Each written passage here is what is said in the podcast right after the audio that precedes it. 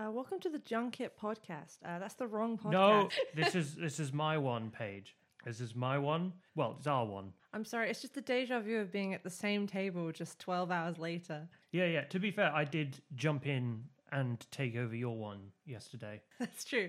You you look like you're having a good time on my little spinny chair though, which I notice you've rejected. To be Well, fair, it's- a very squeaky chair. It's noisy, yeah.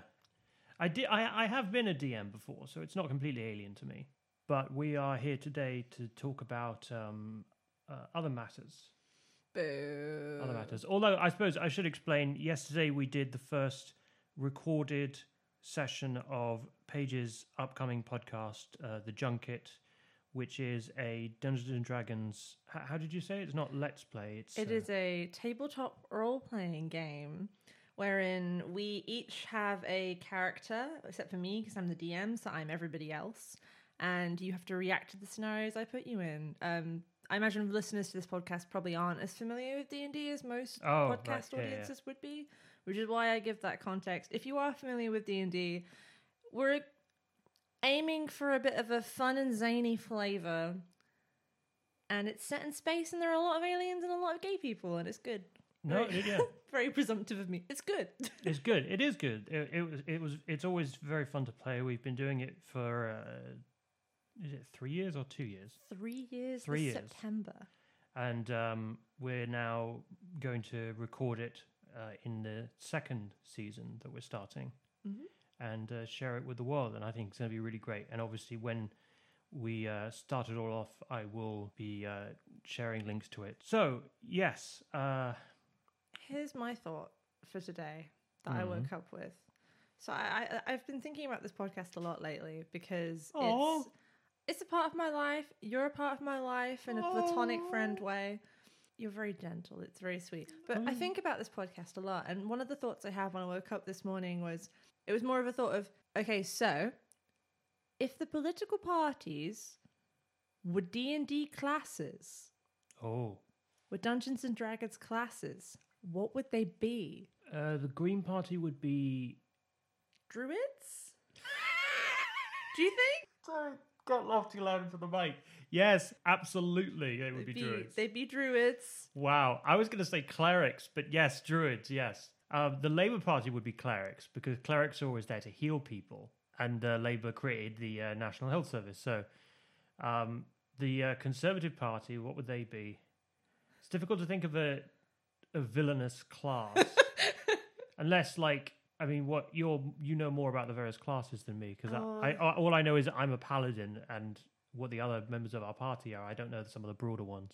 See, I could see some of the Green Party members being pa- members, sorry, Green Party politicians being paladins because of the various oaths you take. Oath of vengeance against those who do not want to protect the environment. Oh yeah, I can yeah. see that. I can see that being a thing. As for the Tories, what's a boring class? What's a boring class where they follow the rules? See, I don't want to dunk on the classes. though. paladin. Really? Wait, what if they're just civilians? Oh.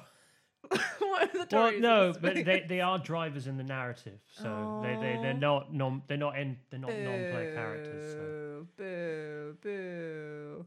Maybe wizards. I love wizards. That's kind of too cool. This is Yeah. backfiring. But like, here's the thing, right? There aren't there aren't there aren't like necessarily bad classes. Is there a class where you inherit your abilities? Um, I guess they would all be dragonborns. They've inherited their, their powers. yeah, uh, dragonborn paladins. Dragonborn paladins, you've taken an oath of austerity. Yes, the Liberal Democrats, I think, would be. Uh, God, what's what's like the most pathetic class? Okay, sorry. Love to any rangers out there, but everybody knows it's the worst class. Oh, what am I saying? With apologies to bards, the Lib Dems are bards. Oh my god, why would you say that about Why would I say that? bards? Because bards are not particularly good at fighting, and they're mostly just shouting from the sidelines. Which is Nick Clegg used vicious mockery times 20. uh, actually, you know what? I take that back because the Liberal Democrats. Um, I've often seen centrists try to make jokes, and they're not funny. So, I think Ranger. Why is it pathetic in your eyes? this is a very like booky answer, but it's they're just not very well. They're just not very powerful or interesting compared to the other classes. When you could be a ranger or you could be a warlock who's got their powers by making a deal with a demon, there's a clear one of them's way more interesting than the other, and it's not the ranger. They're sort of the boring class in the middle, right?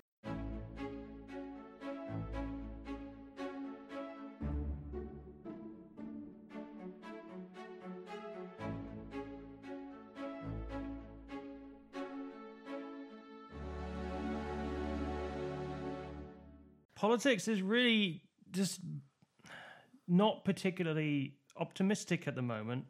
Although I suppose Labour gaining in the polls is is is reason for optimism, but it's a long time since that ever gets to translate into votes, even in terms of local elections. We've got a bunch of them next year, uh, regional, devolved, local. In fact, everyone in the country, I think, will get the chance to vote in an election of some kind. In fact, most people actually get more than one election they can vote in. Um, here in uh, the county where we are, we're going to have city, county, and police and crime commissioner elections all on the same day, which is going to be fun. And I think the most is in uh, somebody who lives in Bristol, the city of Bristol, will get a ballot paper for their city councillor, their city mayor, their regional mayor, and their police and crime commissioner. So that's four elections on the exact same day. So I'm sure that sounds fun. So um, How does that even work when you vote, vote for multiple things on the same day? Do they just give you a really long ballot paper? No, Is they- it multiple ballot papers? they give you four different ballot papers. Oh. So they give you like a pile. Oh, Um, in a because because I voted in um in London before when they have the Greater London Authority elections. right. um, back when I was living in, in London. And uh, they give you the London Assembly constituency ballot paper, the London Assembly list ballot paper, and the mayoral election ballot paper. Um, and that's it's just like three. And some of them, especially the list one, are really long because you have all these minor parties thinking, "Ooh, it's a proportional election. I can win a seat." Then none of them ever do, but they all clog up the ballot paper. So you have this. It's, it's not as bad as in Australia when they used to have um, single transferable vote by candidate for massive statewide Senate elections. Oh God. So and so people would be presented with these ballot papers that were the size of like posters, folded up, and then they have to unfold them, and it was it was chaos. So people would just um, vote what was called voting above the line. So rather than choosing to preference each individual person, they would just say, "I'm going to vote for this party, and however they want to allocate my preferences, that's fine with me. I don't care." And so whenever people talk about the single transferable vote as the best proportional voting system, I'm like, I'm not so sure, man. I know that academics who study voting systems for decades love it because it's really like precise and calculated and designed to achieve a specific outcome. But like, you don't need to be that complicated, man. You can just use the German system of half first past the post, half proportional, with a little algorithm to um, even out the balance and make sure that it's proportional overall. You don't need to confuse voters at the degree that it happened in Australia. It's not necessary. That sounds very, very messy and complicated down under. Yeah. Crikey. Oh, Sorry. am I gonna have to? I'm gonna have to call our Australian friend in to berate you for that. you could Skype in our half Australian, Yeah. half, Half Australian Australian. friend to berate me. She'd be there like, "What's the context?" You didn't even do an accent, to be fair. You just said crikey. I which- just said the word crikey. I don't feel like that's forbidden. Moving on. It's not as bad as last time when I bleeped out many things that you tried to say. Oh no! Don't bleep crikey. Gotta go, go. We gotta do the old classic. Uh, you know the the polling roundup. Da da da da da da da polling roundup. Go. So this month, nothing changed. To the end. Oh no! Oh my god! It hasn't. I thought you were making a bit, and then I No. looked down and saw the paper. It's quite remarkable. I, I, I- I think the last time where not a single party's average vote changed was like a year ago, like two years ago. It, it, it it's very uncommon. Usually, you have at least one point shifting either way for one of the parties, but none of them. Like Tories forty three percent unchanged, Labour thirty seven percent unchanged, Lib Dem seven percent unchanged. SNP 5% unchanged, Green 4% unchanged, which would lead to a Conservative majority of 20 seats, um, which pretty much would look exactly like the 2015 election. Tories on about 335, Labour 231, SNP 51, Lib Dems 9, others 24, which is basically the exact same result of 2015, and nothing has changed in five years. But things have changed in terms of the approval of the individual party leaders, and those things I think are interesting. So Boris Johnson has, um, ever since he became prime minister, has had a lead on the best prime minister question in polling, um, on average across every single month since he became PM. It's gone up, it's gone down, but he's always been in the lead. Uh, spoiler, he still is, but his lead has fallen from uh, 24 points uh, in April to four in August. So Boris Johnson, 37% think he'd be the best prime minister, which is down three from last month, and 33% say Starmer. And that's the uh, smallest gap between the Tory leader and the Labour leader since uh, June 2019. Um, but even then, that was when both party leaders were like polling below 20%. So the closest comparison is since June 2017, um, when they were within uh, a couple of points of each other, or like late 2017. So, I mean, Starmer's certainly picking up support in terms of how many people perceive him as a prime ministerial figure. Uh, I don't know if you have any thoughts on why that might be. Um, he's a very bland, staid figure. I don't. I'm not even trying to roast him. no, he's just, no. Compared to Boris, he's just so chilled as a concept. As a concept of a human being, Keir Starmer is a bit of a wheat cracker man. But like, I think we've discussed how we've compared Keir Starmer to multiple different foods at We this have, point. we have. In a sense, he is just a kind of bland, salted potato man. He's white like, bread. He's a white bread man. It's Yeah. and that's fine. It's fine. Yeah, I like white bread sometimes. Sometimes. And in, terms of uh, approval ratings, though, he's he's dropped slightly. He's gone from forty-one percent approval to thirty-nine percent, Mm. um, and his disapproval's gone up to twenty-six percent, which is up by one, Mm.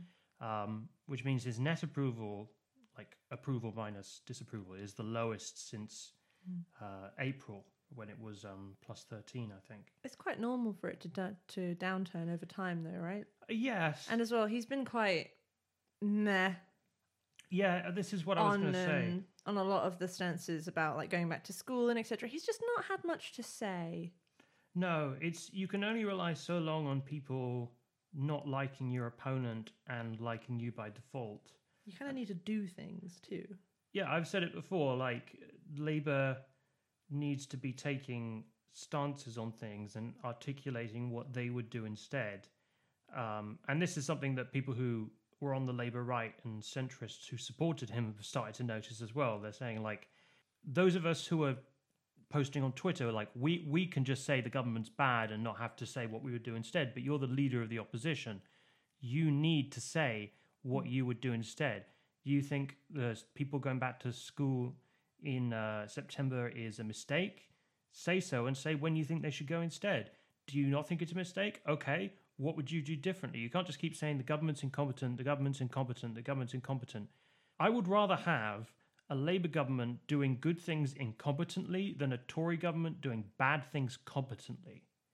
And I think that most voters have views that are similar, even if they might say, "Oh, I prefer a Tory, incompetent Tory government, etc." Um, I think what matters is what you're going to do, not whether you do it competently or otherwise. Because if incompetence was important to voters, why, in the name of all that is holy, did they elect Boris Johnson? Because he's their mate Boris. They could see down at the pub. Yes, but it, the the point is is that incompetence clearly doesn't matter Mm. because they el- they elected Theresa May as prime minister in 2017, and then they elected Boris Johnson, who is astoundingly times more incompetent than she ever was, and 40 plus percent of the voters continue to support him and rate him highly in terms of approval. And it's just, I, I think it's a fool's errand to think that running on competence as your main selling point is going to win an election. You need to say what you're going to do instead. But yeah, Boris Johnson's approval is 41% approve, 44% disapprove. So, and that's uh, that's up from the last few months. He's been exactly like 41, 41, 42, 42. It's been like an exactly evenly divided population. But finally, a slightly a slight narrow uh, percentage think that he's doing a bad job. Which I mean, that took a while. It's the first time since December they thought he's doing a bad job. Because they're not paying much attention. Yeah. But yeah, I mean, I, I, I think I asked this last time, but there is just an absurd number of people who vote Tory, think Boris Johnson's doing well, uh, think he'd be the best PM. And, and I still don't really understand where they're getting that from. I know it's because they think he's Mr. Brexit, but I mean, Brexit's done? Okay, so you know the hungry, hungry hippos? Yes.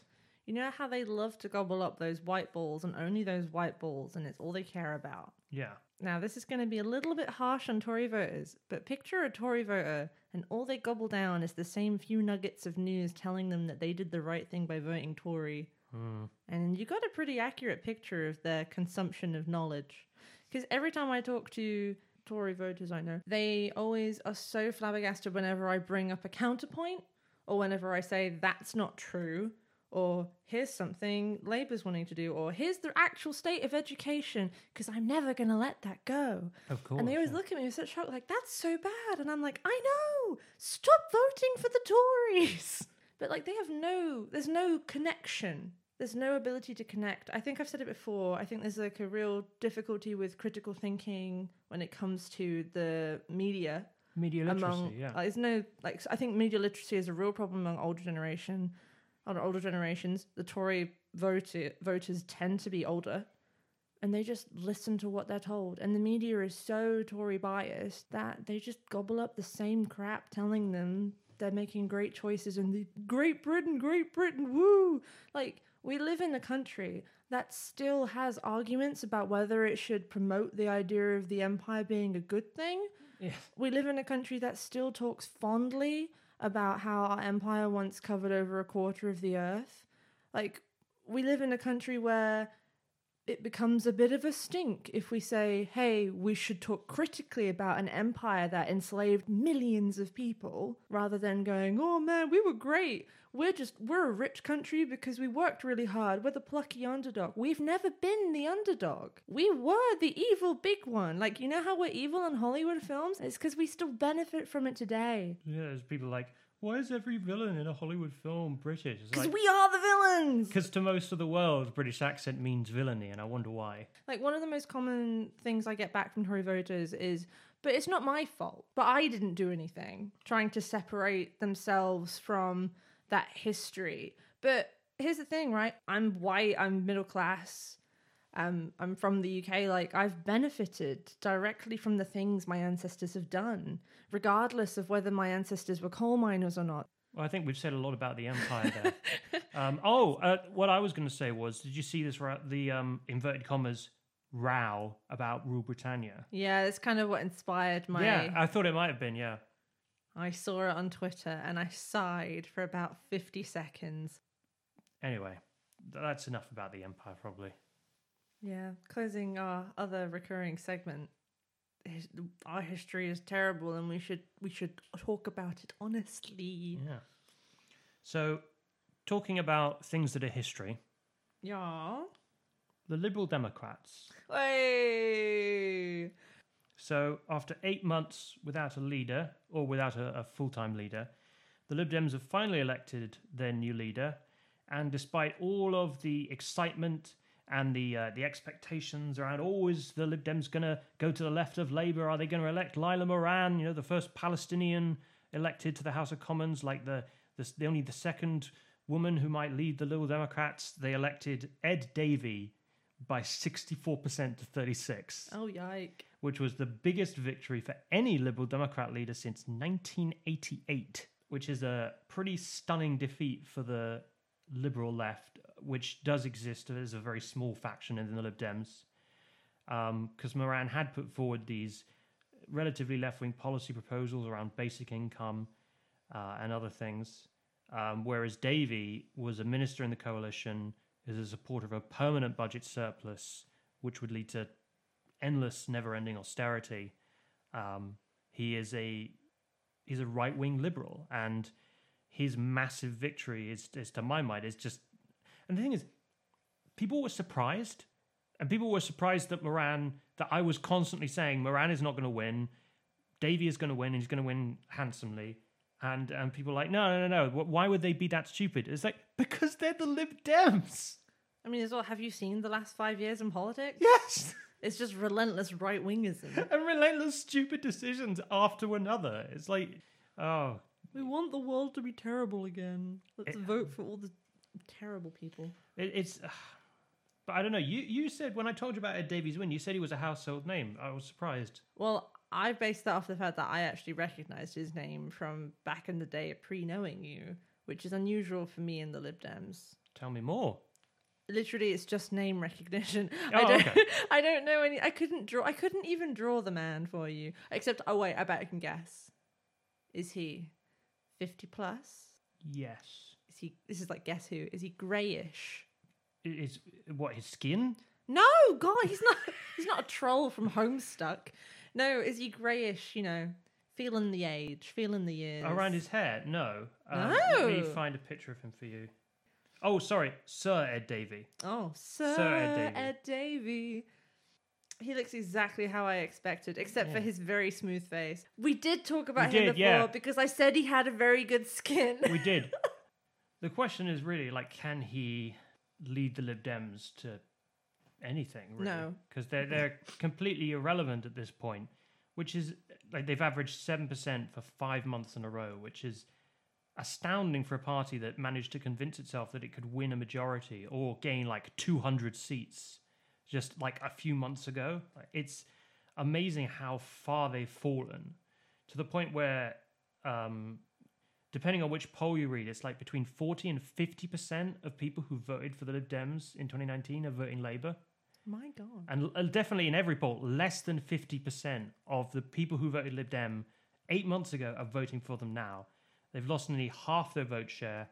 Um, they'd only lose two seats, um, despite losing nearly half their vote share, but that's because uh, most of the seats they won in 2019 were very few of them, and they won them with big majorities. So losing votes doesn't change that much, but it does mean they don't advance.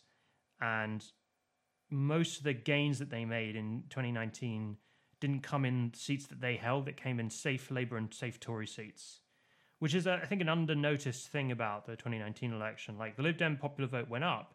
The reason their seat count went down is because their strategy was incredibly useless and inefficient. So in Wokingham, for example, safe Tory seat, Lib Dem vote share went up by 22 points. But in North Norfolk, which was the seat they won in 2017 and 2015, it went down by 18 points. Eastbourne, another seat they won, went down by six. And of course, Jo Swinson's seat went down by four. Meanwhile, in Jacob Rees-Mogg's safe seat, it went up by 14 points. So their votes were going in, up in all the wrong places and down in all the wrong places as well. And the outcome was they made a net loss of one seat and won less than half of the seats that they won even in their 2015 wipeout. So, I mean, they acknowledge this to their credit. Their post election report is damning. It basically says our strategy was a complete mess. We made a massive mistake and we will have to do a lot better and something very different in order to win next time. And the membership responded by electing more of the same and doing the exact same thing all over again. Elliot has that uh, report printed out and stapled, and they use it in their bed at night like a teddy bear to help them sleep. I, I, I just have bar charts that show the Lib Dems' uh, estimated vote falling from 20% to 19 to 18, 14 to 12 to 8 to 7. One day it'll be 1 and then 0, just like the independent group. I'm gonna get you a party popper and save it for that day. Say that day, yeah, yeah. When when the Lib Dems finally reach zero percent, and we can finally wave farewell to the most pointless party in uh, in British politics, um, with the maybe the exception of the independent group. Are they gone now? The The- independent group, Change Group, Change UK. yeah, they're gone. They, um, they won no seats, and um, the party has now been uh, wound up, This pleases- deregistered. It is done. It is an ex party. It has ceased to be. This pleases me very much. Uh, that's a Monty Python joke, just for. We have actually been going for a while. I was worried that I hadn't written enough for a while then, so no, I no, think. I, poll of the month though. We got to do Yeah, it. yeah, I okay. love the poll of the month. So um, this, I think, the poll of the month was a poll from YouGov that asked whether businesses where staff have been working from home uh, during the COVID pandemic should or should not encourage staff to return to the office. And uh, it was should 31%, should not 47%. But the age breakdown was noted by many. Was it the retirees by any chance saying we should go back? Well, yes, it was. Oh, I'm so surprised. A majority so surprised it's the boomers again. a majority of working age voters thought that businesses shouldn't encourage staff to return to the office. This isn't even like require them, it's like encourage. Like that's that's how opposed people are. Like I don't even want you to encourage me, just leave it, okay? Whereas retirees, like by a nine point margin, people who aren't working say, Oh yes, send them back. Save the economy, save old Blighty. You know what, actually, I have a closing thought for you, which is I looked down at your poll breakdown for this and I uh-huh. saw 18 to 24 year olds, and then I realized I'm not in that bracket. You're not. And neither am. Ah. I, to be fair, but you're not. But here's the thing we're not in that bracket, not by six months or a year. We're outside of that bracket by two years. Exactly.